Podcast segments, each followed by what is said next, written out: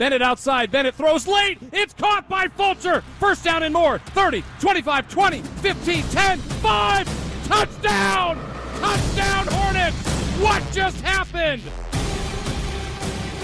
Hello, FCS Nation. It's time for your show. I'm your host, Kevin Marshall. I'm coming to you from the flagship station of FCS Nation, Fox Sports, 1450 and 92.7 KGRZ in beautiful Missoula, Montana. Join me like he does each week as the co host of this program, Mr. Stone Labanowitz. Stone is coming to you from his broadcast center in the sunshine state of Florida. Stone, out of conference is almost over. Last week was kind of the last week of it. Got some really great games this week coming up, but let's just get to the action from last week. Up first, number one, South Dakota State 70, Drake 7. This is just how you draw it up. This is a Jackrabbits beatdown. We figured it would be as such, but to drop 70, it, it's awesome, right? We saw them go into a lull against Montana State, so this was the game where they got all those kinks out played well, put a lot of good things on tape. 70 to 7. It's a pretty awesome result for the Jacks. Well, the Jackrabbits got just what they wanted out of this game, Stone. Offense rolled up 618 total yards. Defense held Drake to less than 270. They played a lot of people, came out of it relatively healthy. And don't look now, but the number one team in the country is 3 0 with their bye week this week. Number two, Montana State 57, Stetson 20. So in the pick segment last week, I went with 55 7, got pretty close here, 57 to 20. But again, very similar to South Dakota State. You just bring your lunch pail to work and you beat some ass, and that's exactly what they did against the Hatters in a spot like this. You saw everybody kind of get a piece of the cake. They all got involved. I'm going to use that phrase again. Put a lot of good things on tape. That's exactly what the Bobcats did here. Big win here, keeping their head above water. No Tommy Mellott, no problem for the Bobcats. Montana State dominated the line of scrimmage. 342 yards on the ground. This was the 21st straight home win for the Cats, which is the longest active streak in Division 1 football. Huge game this week coming up for the Bobcats as they visit Weber State. California 31, number 3 Idaho 17. Stone, I thought we had something here when Idaho jumped out ahead. I think we all thought we had something here with the 17-0 lead. This game got really weird really fast too. As soon as they got in the locker room, they might have gotten complacent. They might have looked around the locker room and said, "Yo, we might actually be doing this." And that came back to haunt them. Really not sure. Eck had some cool things to say. Thought they played really well in the post-game press conference, so you love to hear the energy. Gevani completed like half of his passes. I think he went for 250.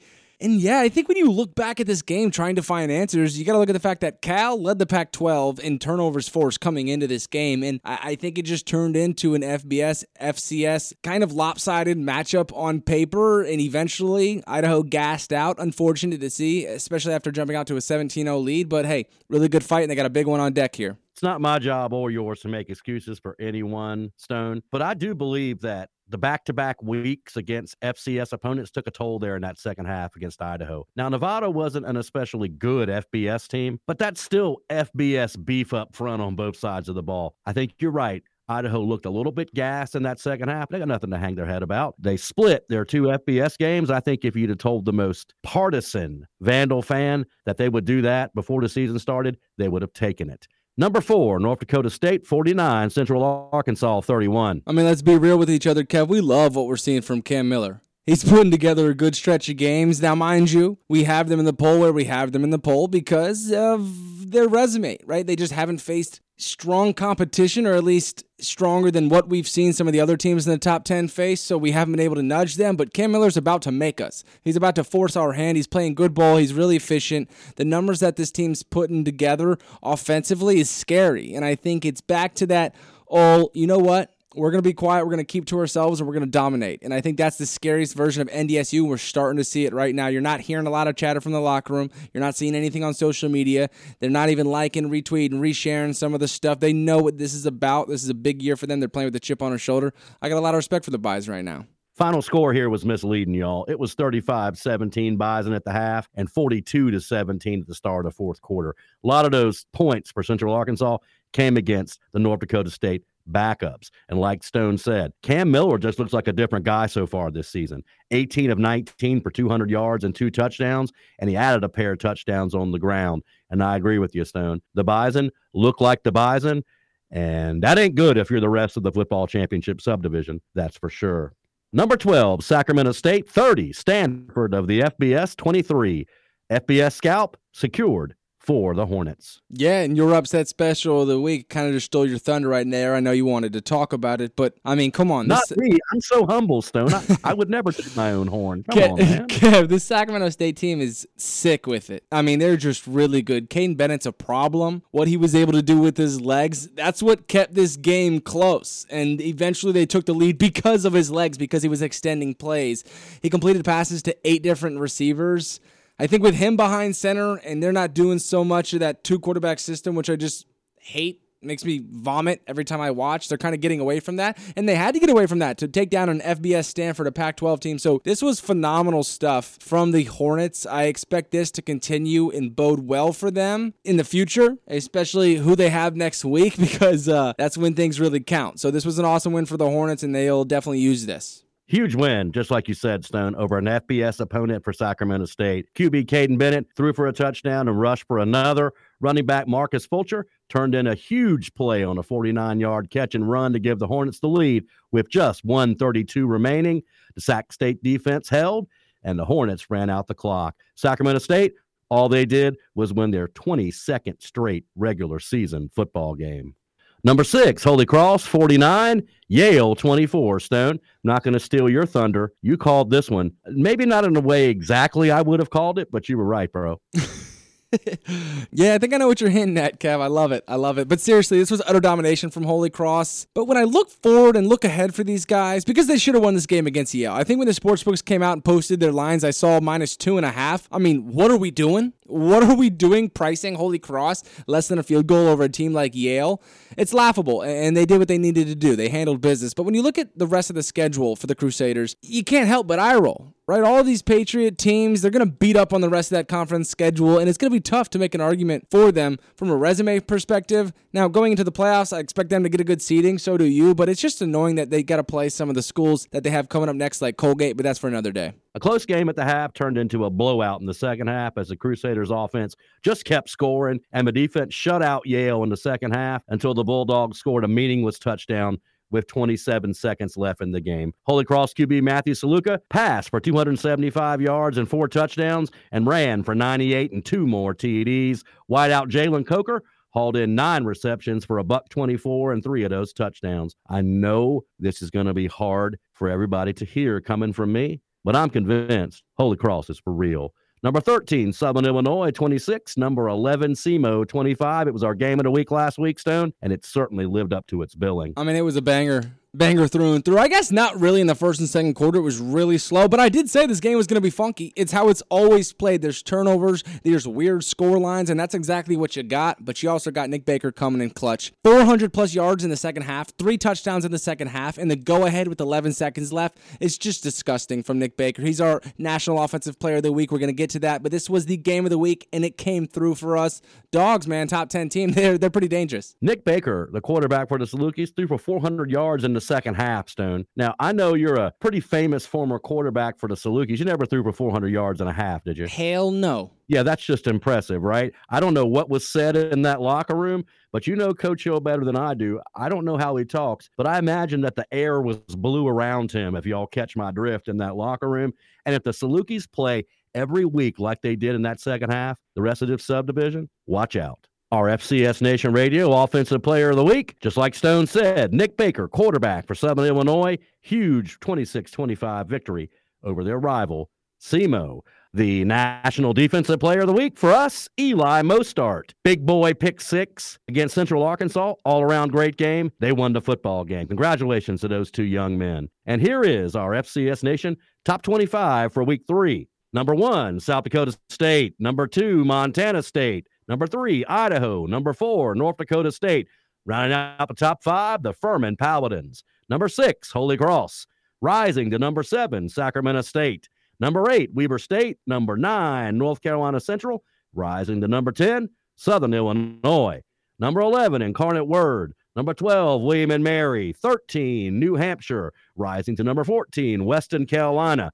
Falling to number 15, SEMO. Number 16 is North Dakota. 17, Samford, 18, Montana, 19, UC Davis, and 20 is the Mercer Bears. Number 21, Rhode Island, 22, Florida A&M, 23 is Eastern Washington. Number 24 is Delaware. And rounding out the FCS Nation Radio Top 25, the Chattanooga Mocs. Don't touch that dial. Stone Cold QBs is coming up next, right here on FCS Nation on the Palmetto Radio Network. I believe in every single one of you guys. house. Protect this house. Brand new caddy. Thanks for sticking with us during the break. You're listening to FCS Nation on the Palmetto Radio Network. Each week, I go around the subdivision, I go around the country looking for some of the best quarterbacks. And this one, man, the DMs were blowing up. Catamounts Nation was loud. I went and snagged Cole Gonzales. Cole, who called game with 25 seconds remaining in a 27 24 dub against, at the time, a top 25 team, which I love in Eastern Kentucky. Cole, you're not nice, you're mean, you're cold blooded, but nonetheless, thanks for joining the show this week. Of course, thank you for having me. Um, thank you for the opportunity. Let's get to it. Yeah, and if I were to go down some of Cole's stats right there, impressive. Completed 18 passes for a career high 340 to go along with three touchdown passes. But Cole, we can sit here and talk about where your game's at right now, how well you played. But instead, just tell me what the vibes are like in the facility right now. You just left practice 2 0 in two weeks and playing really good football, five straight wins in the FCS. What are the vibes like, man? Uh, we're we're rolling in the facility. The vibes are really high uh, with us in the locker room. The staff's got us going pretty well there's not much to say, man. The weeds jumping, and we're excited all around, and we're we're getting hot, and we're trying to trying to just build off each week and just get better and better. We're going. Tell you that.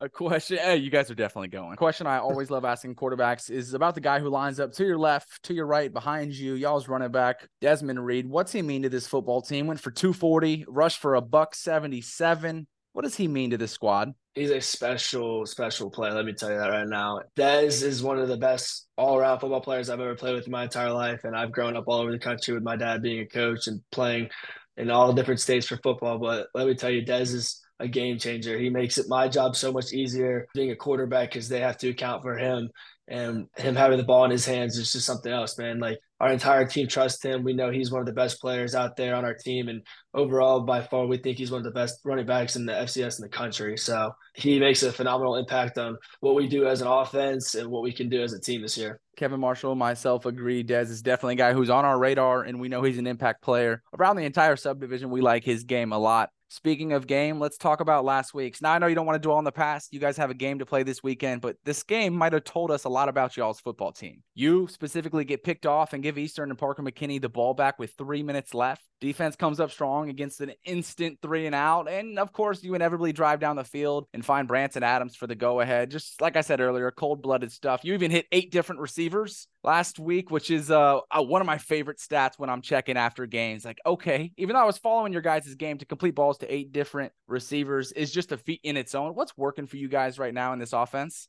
we're just getting the ball out into our playmakers' hands, you know. With Dez and our running backs being so special back there and them having to account for the run on defense, it's making my job so much easier to get um, our wide receivers and tight ends involved on our offense. And we're so sound and skilled at those skill positions that I can just trust them to put the ball in their hands and they're going to go do dynamic things for us. Like you said, we have a really special receiver core. We rotate our guys. Uh, we have veterans as such as David White, um, who's one of our captains, to a t- senior tight end. Two of them, Clayton Bardall and AJ Bellinger, who help us a lot, knowing a lot of knowledge. And we have, we might not have the size, but we got the speed and skill inside. So I'll tell you that it makes it really fun throwing those guys because they can go make guys miss and get upfield for me. Sitting here chatting with Cole Gonzales, the signal callers for the Western Carolina Catamounts. Cole, I got to tell you, I love your guys' fan base. Wasn't aware about them last year, but they've definitely let us know who they are, where they're from, and how much pride they have in you guys. And out of all the schools around the subdivision, I think this one has a little bite to it. There are some that are noticeable household names.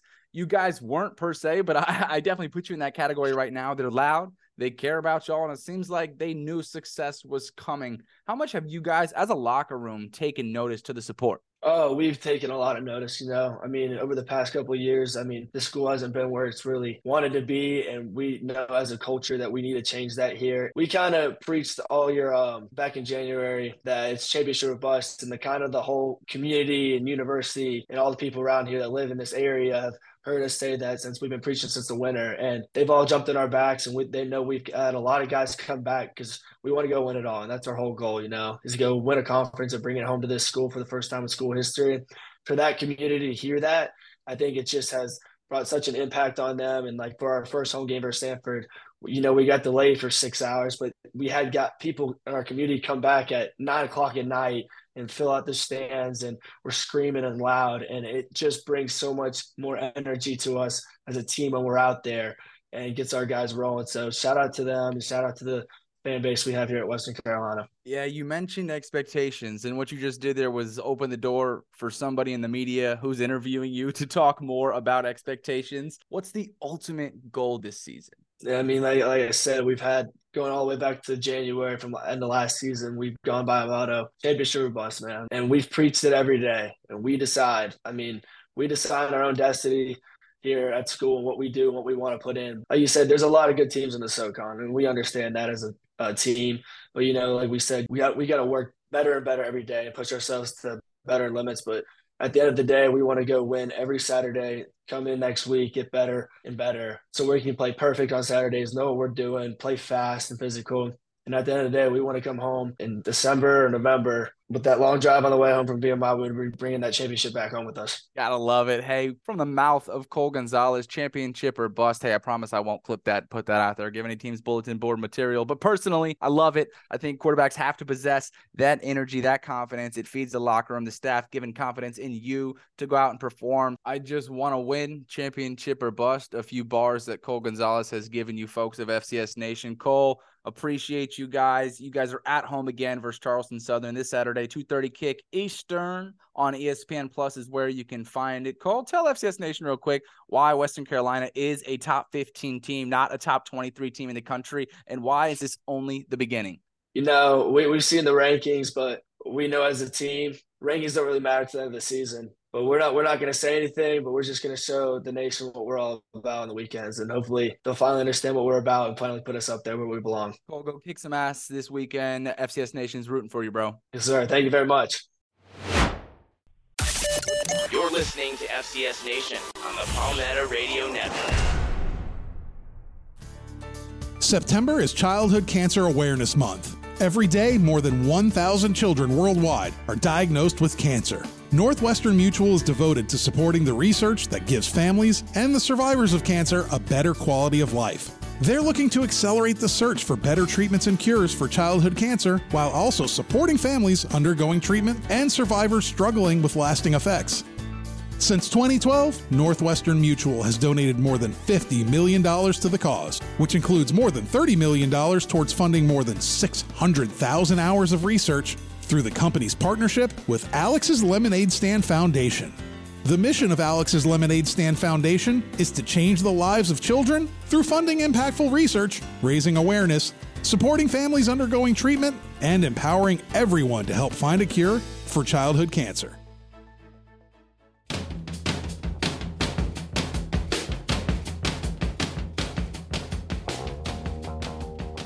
Welcome back to FCS Nation on the Palmetto Radio Networks. Now, time for the preview segment. This is where Stone and I take a quick trip all around FCS Nation and preview the biggest games taking place in FCS football this week. Stone, there's some really good matchups this week. Conference play really heats up for some, and we got a whole lot of games to get to in a short time to get there. Let's just get to it. Up first, number two, Montana State is at number eight. Weber State should be a whale of a game. Definitely a whale of a game. There are so many games on this list that we're going to preview that could be and are eligible to be games of the week. This being one of them. I mean, this is an awesome matchup. You talk about the number two team in the country going against the number eight team in the country. Both of these teams are really stout defensively, and they're kind of boring offensively. So it makes for a pretty close score line. I think this line, when it gets posted, is going to be pretty close to a pickup. I can see Montana State being favored by about five points, but really close on paper. I'm excited to see both of these teams butt face masks. I really enjoy having Stone as the co-host of this program because both of these teams, they want to run the football, throw when it's advantageous, and eat the clock and play defense. and for a quarterback, man, that's just those offenses are boring. Yeah, but they put up W's, and that's the freaking point, Labanowitz. All right. But this one, Tommy Mellott won't be there. He's out, ruled out by the Montana State medical staff. So it's going to be the Sean Chambers show. And Stone, maybe they've learned their lesson. Like you said, you just can't run 40 QB powers a ball game and expect to keep your quarterback upright and healthy, I expect to see them open the offense up a little bit. They're going to have to against Weber State. Number seven, Sacramento State is at number three, Idaho. This is the FCS Nation Radio Game of the Week. You're damn right it is. This is an awesome matchup, not only on paper but on the field and between those white lines. These two teams. I mean, I mean, first of all, you just made fun of me for being an offense first guy. I'm going to just sink my teeth in just a little more right now. You, you're telling me you can give me Kaiden Bennett versus Gevani McCoy in the very first Big Sky matchup of the season? I, I, that that's what you can give me. I'm signing up for that all day, every day. This is awesome. What we're gonna see both of these teams do is air it out. We're gonna see, I, I think, a lot of points in a spot like this. The over is definitely the play. I'm just so excited to see these two teams match up. There's been so much hype around Idaho, and people keep questioning why are they number three? Why are they ahead of North Dakota State? Well, you might find out because if they can go beat a Sac State team that just handled Stanford, yeah, you're gonna have your answer why. And, and North Dakota State is not playing and has not had the resume so far that Idaho's had. So there's a lot going on in this game and a lot to pay attention to. Hence, game of the week, Kev. Idaho needs to tackle better. And I get it. There was fatigue with those back to back FBS games. Last time that I'm going to mention that, y'all, I promise. But Idaho, their offensive line is starting to gel a little bit. It was a question mark a little bit, losing some guys from last year. That group looks good. This game going to be won on the lines. Whoever can get that pressure. Maybe you don't want either of these quarterbacks in the pocket, right? If you're both squads, you want them out of the pocket making plays. I think you're going to see both teams try to keep these dynamic quarterbacks in the pocket, make them read the defense, and try to pick them apart. And we'll see what happens. Should be a great ball game. And in a very important matchup in the Southern Conference, number 20 Mercer is at number five Furman. I mean, this game's going to be fun. I I think the energy and the effort level that we're going to get between these two teams. And that's not saying anything that anybody doesn't know, but that's what I'm looking for. I'm looking at a Furman team who played tough and, and ended up sneaking out, dare I say, against the Kennesaw State team that played them really well. And now Mercer stepping up to the plate, traveling to Furman land. So I, I love this matchup on paper. I think Mercer has a lot to prove to the country, not really to us. We're fans of them. But again, another defensive game here. But if Tyler Huff can get loose, Furman will win this game. And I think that happens. Look, Mercer, like you said, they got something to prove. We've kept them in our top 25, mostly because I'm a SoCon homer, let's just admit it.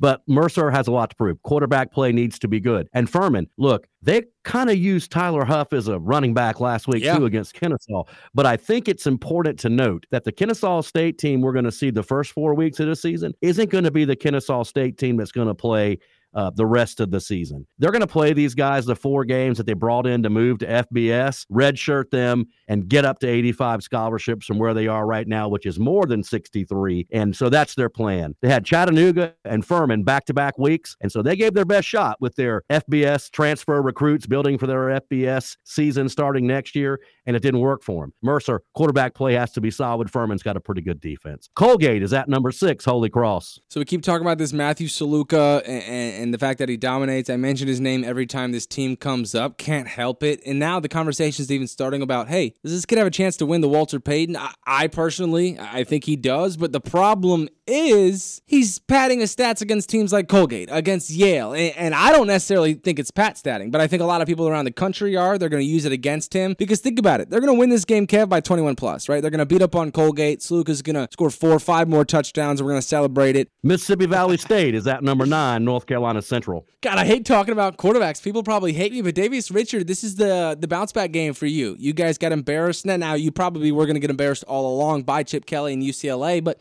this is your chance to level the playing field, right? Get back on track, get back on road. They'll definitely do that against Mississippi Valley.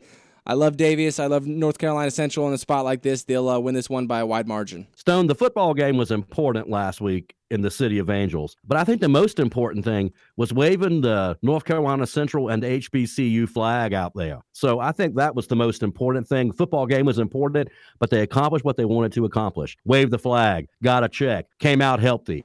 Get ready for your conference play and see what happens. Maine is at number 12, William and Mary. Easy win for the tribe here. We saw what Maine did against North Dakota State, and that wasn't even last week's opponent. But I, I think what they did against North Dakota State is, is tape that I've been studying, that I paid attention to, because William and Mary likes to keep the ball on the ground, and it's it's their tried and true. It's what they like to do, and I think Maine is susceptible to that. So they're going to get stormed by William and Mary. I think they win big. Another wide margin victory here for one of the squads in the FCS.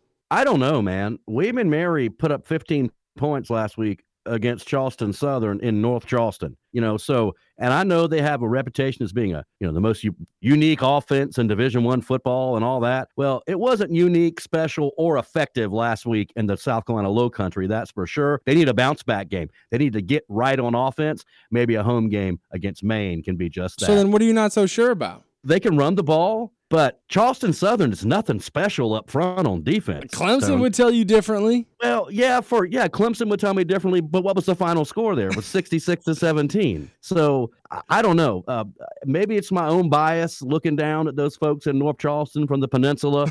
I don't know. Uh, perhaps that's very true, but I don't look at that Charleston Southern football team and, and go, wow, they're really good. I hear I you. think I think they're decent, but William and Mary, if they are look, if you're the number 12 team, you can go down and struggle against Charleston Southern. Yeah. Okay, you're number 12. But where these other people have them in the top five, you can't be a real top five team and struggle with Charleston Southern. Mm. That's why they're number 12 in our poll. Number 13, New Hampshire is at number 24, Delaware. This one's a little tricky. I, I think UNH squeaks out of here, but hopefully it's not as close. And I say hopefully like I'm not a biased or, or an unbiased media member, so that's on me. But I do want UNH to win this game, and I do think they win this game. Delaware crept into our top 25. This is a big opportunity for them to sneak off a really, really good team. But I think Max Brosmer and, and this this Wildcat offense just has too much for Delaware at the end of the day. They're just oozing with confidence, this squad. I think we see it carry over week to week. They're a tough team to beat right now, Kev, straight up. The last couple years, you knew New Hampshire was going to be able to score points. Their offense was going to be good with Max Brosmer. Delaware, tough place to play. UNH, if kind of the same boat as William and Mary, if they are who we think they are, they ought to be able to go on the road and beat a Yep. decent Delaware team. Charleston Southern is at number 14, Western Carolina. I mean, it's just about time we stop picking against these catamounts, and they're just going to continue to win. against them. I picked I picked them the last two weeks. You know, you mocked me last week and and and and you said that uh, a certain quarterback who we're going to talk about in the next game is going to dominate Western Carolina. And sure enough, you were wrong. And it was the Western Carolina quarterback that made the plays when it mattered. But go ahead, please continue, Mr. Labanowitz. Don't let me stop you when you're on a roll. And shout out to Cole Gonzales. That's my man. He's now friend of the show. He played lights out against EKU last week. But to me, besides Cole Gonzales being so damn efficient and so smart, such a really good decision maker, it's that defense for Western Carolina. They fly around the football, and what they were doing to a team in Eastern Carolina that sometimes can get up tempo. They just played really disciplined, the classic cliche 11 hats on a ball, but they were fierce, ferocious. Western Carolina's legit. We all know it now. Charleston Southern, good defense, evidently. Who knew? But Western Carolina, you're at home. It's Charleston Southern. You ought to handle them. Let's see. Number 15, SEMO is at Eastern Kentucky. Man, I'll tell you what, this one intrigues me, Stone, because SEMO coming off that heartbreaking loss to their rival, and Eastern Kentucky could be 0 and 4. Yeah, but for SEMO coach Matukewicz, he knows how to get his guys up, and that's exactly what he's going to do in this spot. So I don't think you see an emotional letdown coming out of the game, just low energy in the first quarter. You're not going to see that from the SEMO team. There's just too many veteran guys on that roster. So there's that. But Eastern Kentucky, the way they lost that game to Western Carolina, in the in the fashion that they lost it, right? Just taking it all the way down, playing good, clean ball, just not executing in the bigger moments, the high pressure moments. I think Eastern Kentucky is who I'm going with later on in the pick segment. I, I haven't even decided on it yet. I love the Colonels. I love my boy Parker McKinney, and I think these guys are going to get it done. But most importantly, I think this is a popcorn matchup. I agree. You push them in the corner where they are, could be dangerous for SEMO. Number 25, Chattanooga is at number 17, Samford. Man, it seems like we're talking a whole lot about teams who we thought were going to be good in kind of make it or break it ball games this week. Love this week's matchups. Yeah, but Samford is good, and we know they're good. And a lot of these other polls around the country from these other media members have them hanging out in the high 20s, or some of them even out of the poll. That's not right. Michael Hires is still pound for pound, probably the, if not one, two, or three best quarterbacks in the country. And I think this is a get right spot. They played well against Auburn. I mean, they had that thing close for the first two quarters of the football game in SEC territory. They still got what it takes. Chandler Smith is still one of the most savage wide receivers in the subdivision. I like Samford, and I think they take a little bit of frustration out on the Mocs in this spot. I love Samford here this week. Chattanooga's rebounded nicely after, quite frankly, not the best of losses to North Alabama. Even though Brent Dearmon has that team headed in, in the right direction, Chattanooga should beat North Alabama at this point in time. They just didn't do it. Now you have an opportunity. You're ranked number 25, Chattanooga. You got Samford at home, who everybody had in the preseason top 10. Let's see what you're made of and if you're for real. Number 18, Montana is at Northern Arizona.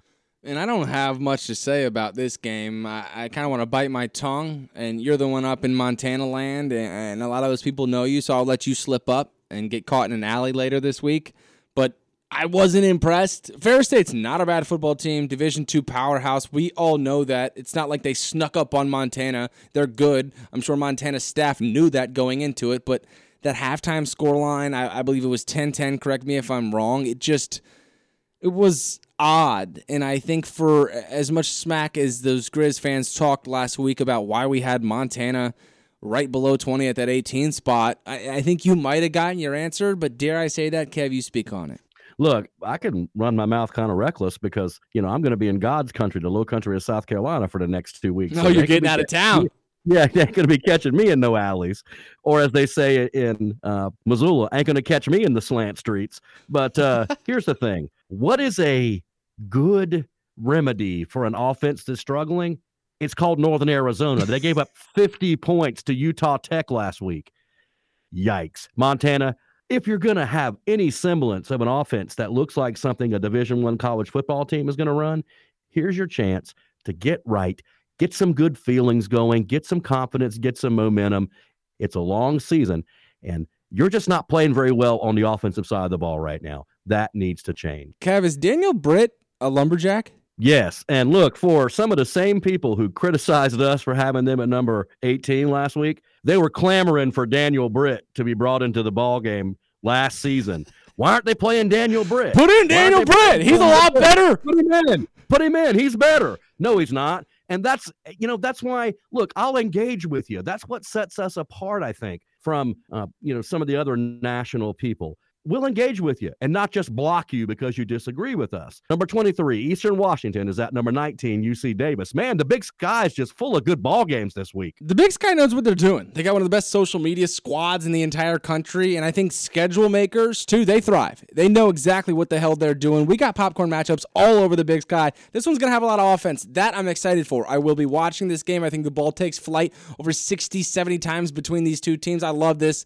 for both teams. UC Davis they've been a question mark, I, I, think, for a lot of our poll viewers and people who are questioning why we do what we do. I think UC Davis this week has an opportunity to prove why they're number 19 in the country because Eastern Washington, what they did last week, impressed a lot of people. But here comes UC Davis. I love this game. UC Davis struggled at home last week with Southern Utah. Now, Southern Utah played a pretty good ball game against Arizona State of the FBS, but they stink out loud. So I don't know what you draw from that. I think this is going to be a very good matchup for both squads. Who are you? Where you're going to have an opportunity for one of you to take a giant step forward in Davis, California on Saturday night. It's time for us to take a quick break. We'll be right back. You're listening to FCS Nation on the Palmetto Radio Network. When I was one, I had a big monster. And now I don't.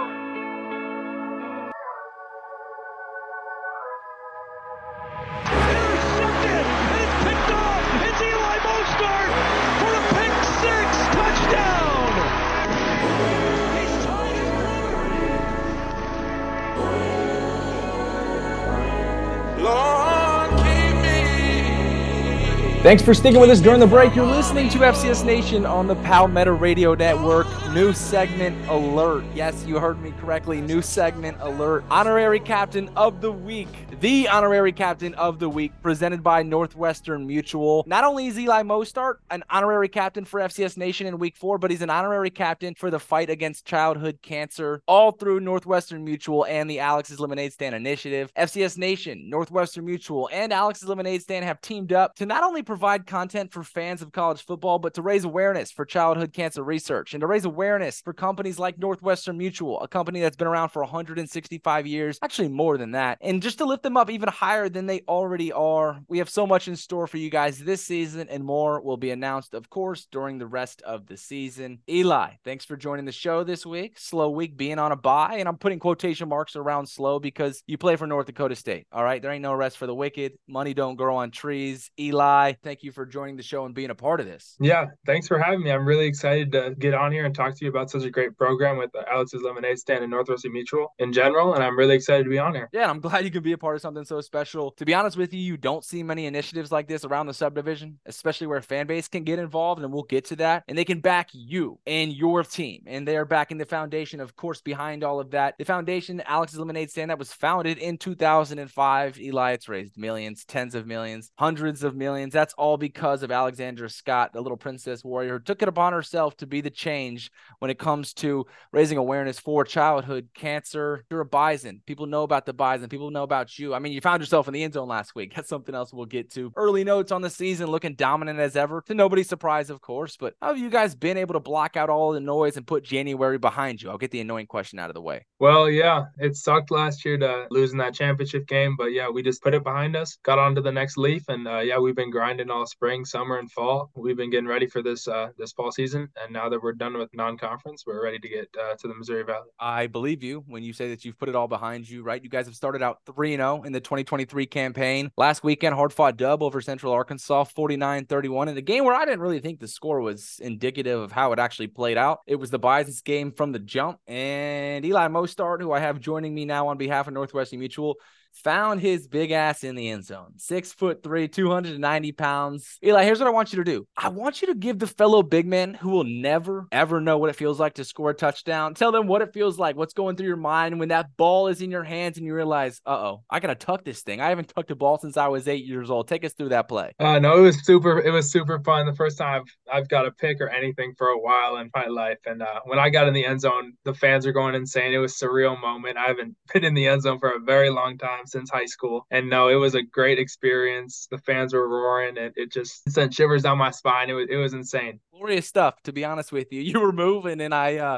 I really would have loved to see what you would have done if somebody from the offense stepped in front of you. But hey, maybe save that for another time, maybe later on down the season when it really, really counts. Eli, let's talk about your guys' squad. Not only the defensive side of the ball, but the offensive side of the ball. This is per Sam Herder, a trusted voice when it comes to covering the subdivision. He graded FCS offenses and defenses through two weeks using PFF. You guys, the second rated offense at 82 and a half, and the third rated defense at 86.1. What's working well for you guys right now on both sides of the ball? Yeah, no, the offense has been really efficient in their in the first three games. I don't think they've turned it over yet, which has been key for us. And they've been running the, the hell out of the rock, and they've been doing a great job. And as a defense, we've been flying around making plays. Uh, we need to work on our tackling still, but yeah, we've been having fun with the new unit and the new DC, and it's been fun so far for the whole team in general. Let's talk about y'all signal caller, Mr. Cam Miller. More efficient than he's ever been. Last weekend against Central Arkansas goes 18 and 19 for a couple bucks, 200 yards, two passing touchdowns, and two on the ground. How have you guys followed his lead, and how important is he to getting you guys back on top of that mountain? Mm-hmm. No, yeah, he's been balling. He's been leading like like the guy he is. He's confident in himself right now, and we need that out of him because when he's confident, it's it's hard to beat the Bison because he's he's been balling super efficient and been feeding the ball to all sorts of guys on the Bison offense. And yeah, it's been super fun to watch him do that. Yeah, I think from a vocal side, it's been cool to see on all the ESPN Plus broadcasts and Midco as well, just to see him talking, keeping that sideline up. He's a he's a big reason why you guys are undefeated right now. And of course, our bona fide contender, the defensive side of the ball, where you hold it down there in the trenches. Jason Petrino, your guys' defensive coordinators, how has he made his presence felt? This being his first year with you guys, I mean, what's he mean not only to this defense, but to the squad in general? He's been a great addition to our whole team in general. He's brought a new aspect to the defense, more attacking, more lively, I'd say. And he's been focusing on tackling, which we struggled at last year in general for the whole team. And we've been hoping to boost our tackling, boost our morale and charisma this year and fly around, have a lot of energy because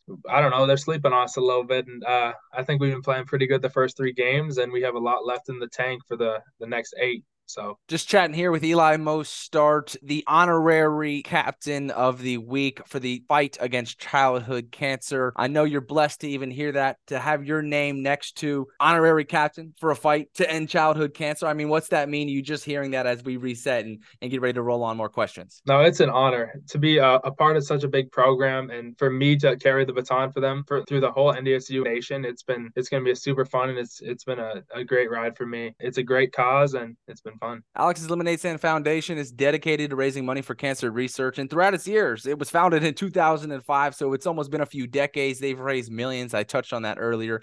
Not tens of millions, but hundreds of millions and have changed thousands of families' lives across the country. Eli, you are now a part of that. You talked about carrying the baton for Alex, the Princess Warrior, who started this damn thing. It's been awesome what they've been able to do. And me and you are getting this thing kicked off. And I think there's a lot, lot more in store for us here in FCS Nation, you for North Dakota State, and what you have to go in the rest of your career. And I think Alex Lemonade and Northwestern Mutual as well. I think we're all involved in this, and it's going to pay dividends when it's all said and done. Mm-hmm. Eli, some more football stuff. I think the question FCS Nation has is how invested are you guys in hoisting the ultimate prize and becoming national champs again? Like, what makes this year's quest different than last year's? I think it's always the same quest for the national championship, but we go game by game here our first goal is to win the Missouri Valley. We haven't done it for a couple years, and we're trying to get that solely to ourselves. The national championship would be insane to win again this year, and hopefully we can get there. I think a question people would pay to get the answer to would be what is Coach Matt Entz's main message this season? When you guys walked into the locker room for summer workouts, what was printed on the t shirts? What's he been preaching? Mm-hmm. Right on our back of our, our warm up unis, we got recommit to the standard because the standard at NDSU has been so high for the past 10 years, and uh, we feel like we got a little bit away from that last year, and we're trying to get back to that type of play, that physicality, that energy. And uh, yeah, we're trying to get back that type of play and make it back to the top of the mountain. Chatting with the honorary captain for the fight against childhood cancer, Eli Mostaert. Eli, enough about football. Everybody knows what the Bison are about. They're bona fide contenders every single year. That goes without saying. But Eli, as a person, you're making change off the field through the Alex's Lemonade Stand initiative and through the power of Northwestern Mutual as well.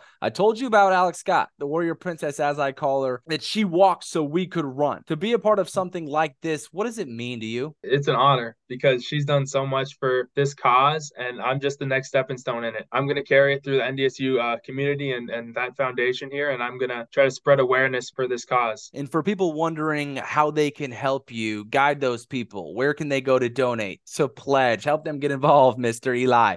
Yeah, just head over to your guys' website at fcsnationradio.com and Alex's Lemonade Stand will be right in front of your face. And you click on that and head over to the NDSU Bison page and donate that. We're trying to make as much money as we can for the cause and go to NDSU Bison, not anybody else, because we're trying to win this thing. You heard it from Eli. Hey, don't donate to any other school but North Dakota State. All right, Bison fans, let's get this things going. And you talk about it being a competition. I think that's one of the coolest things we have in this initiative, in this collaboration. People who want to support ending childhood cancer and raising money for research can can donate. And each individual fan base has an opportunity to donate to their school, whatever player we have from their school on, follow their lead, right? They'll be speaking about it. You guys will be kind of endorsers, the the front runners, right? Carrying on what Alex set in place all the way back in the early 2000s. That is what I think is most special. But like Eli said, head on over to the website at fcsnationradio.com. Alex's lemonade stand is right there on the right side of the screen. You click on it, takes you right to the landing page. You see the list of schools that we have in involved and donate, pledge, just get involved. All the links are there to head on over to alexlemonade.org and figure out how else you can get involved in some of the other events they got going on. This is an awesome initiative, Eli. I'm glad you could be a part of it. Looking forward at your guys' schedule. There's a, a, bunch of other stuff to be excited about. I mean, you guys got big ones on the horizon on a bye this week, but got homecoming not this Saturday, of course, but next September 30th in the Fargo Dome. It's going to be a 2:30 kick on ESPN Plus Saturday the 30th. Like I said, Eli, good luck the rest of the way and take it easy on everybody. All right. Yeah, for sure. I appreciate it.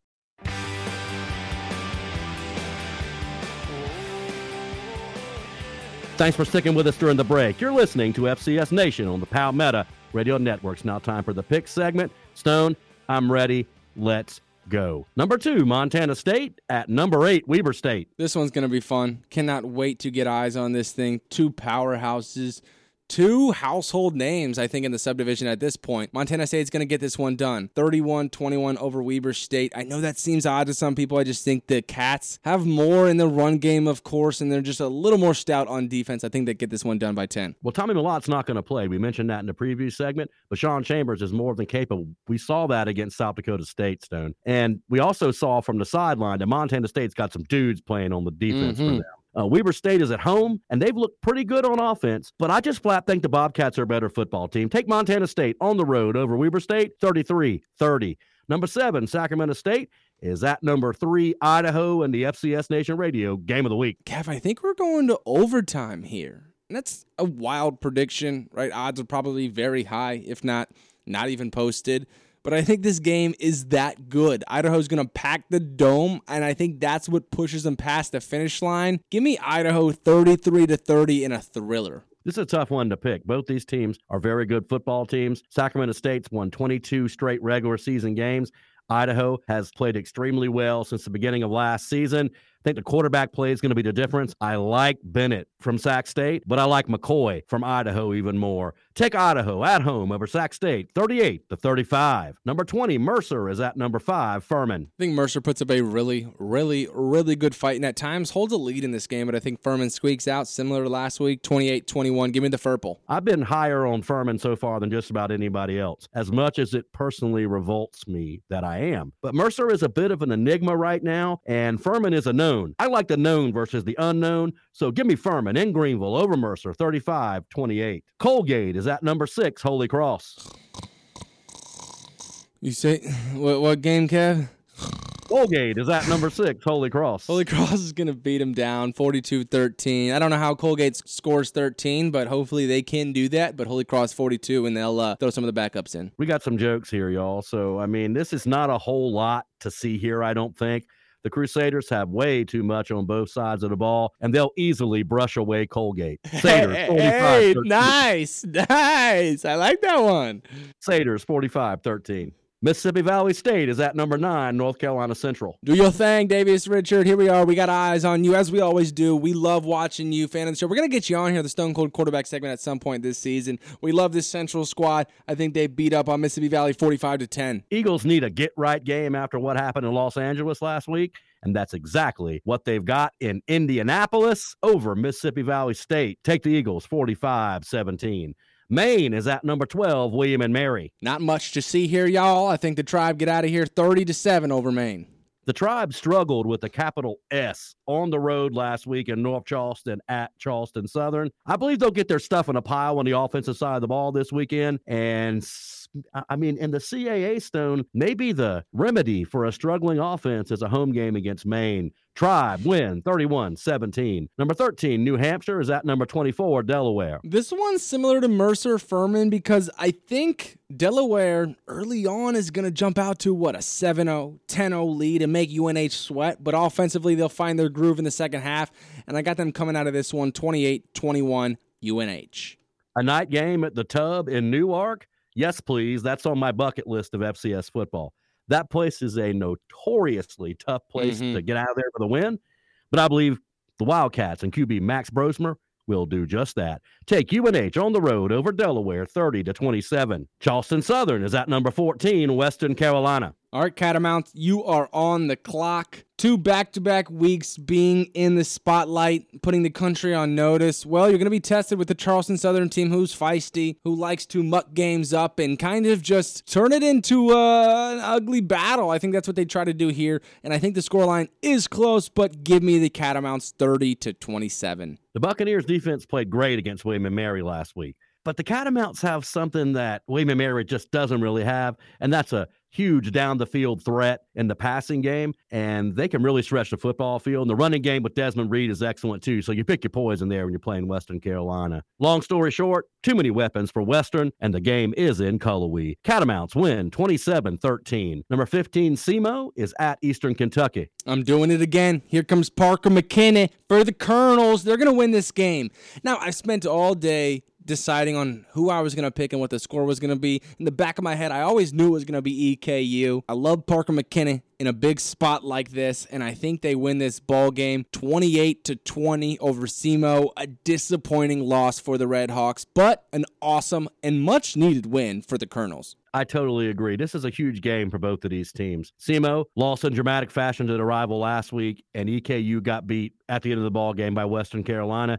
And the Colonels are staring at 0 and 4 in the face. And this Eastern Kentucky team is desperate and dangerous. This is my upset special of the week. Take the Colonels at home over SEMO 30 27. Number 25, Chattanooga is at number 17, Samford. I think Samford doubles Chattanooga's points in this spot 42 20. Give me the Bulldogs. Michael Hiers, have a day, sir. I expect this game will be close hard fought, and come down to one of the last couple of possessions. We're going to find out if Samford is for real. This game will go a long way towards showing me. I thought I knew it, but now I'm not quite so sure. If you want to win the SoCon and get to the playoffs, You've got to beat the Mocs at home if you're Samford. I believe they can, and they will. Take Samford, 35 31. Number 18, Montana is at Northern Arizona. This is going to be my staple score line for these games and these lopsided matchups all season long in the pick segment.